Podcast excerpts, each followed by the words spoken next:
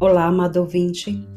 Hoje são 7 de março e eu gostaria de convidar você para juntos meditarmos no Pão Diário, volume 23. O meu nome é Kátia Neles e o texto que o Pão Diário nos traz hoje é intitulado como Adeus, por enquanto. O texto bíblico de apoio é 1 Tessalonicenses, capítulo 4, versículos de 13 a 18. Vamos lá? Minha neta Alicia e eu seguimos uma rotina ao nos despedirmos. Abraçamos-nos e lamentamos com soluços dramáticos por uns 20 segundos, então nos afastamos e dizemos: Até logo. Apesar de, de uma prática boba, sempre esperamos nos ver de novo e logo. Mas, às vezes, a dor da separação das pessoas de quem gostamos pode ter, pode ser muito difícil. Quando o apóstolo Paulo disse adeus aos anciãos de Éfeso, todos choraram muito enquanto se despediam dele com abraços e beijos.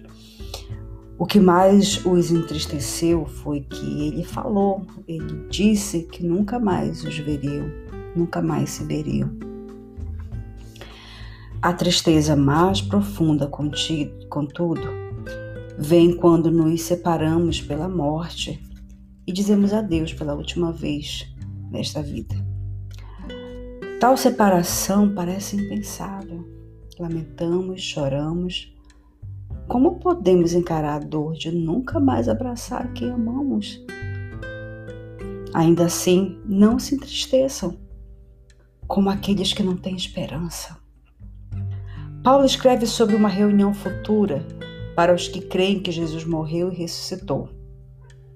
Ele declara: Pois o Senhor mesmo descerá do céu com um brado de comando com a voz do arcanjo e com o toque da trombeta de Deus. E os que morreram e os ainda vivos serão unidos com o nosso Senhor.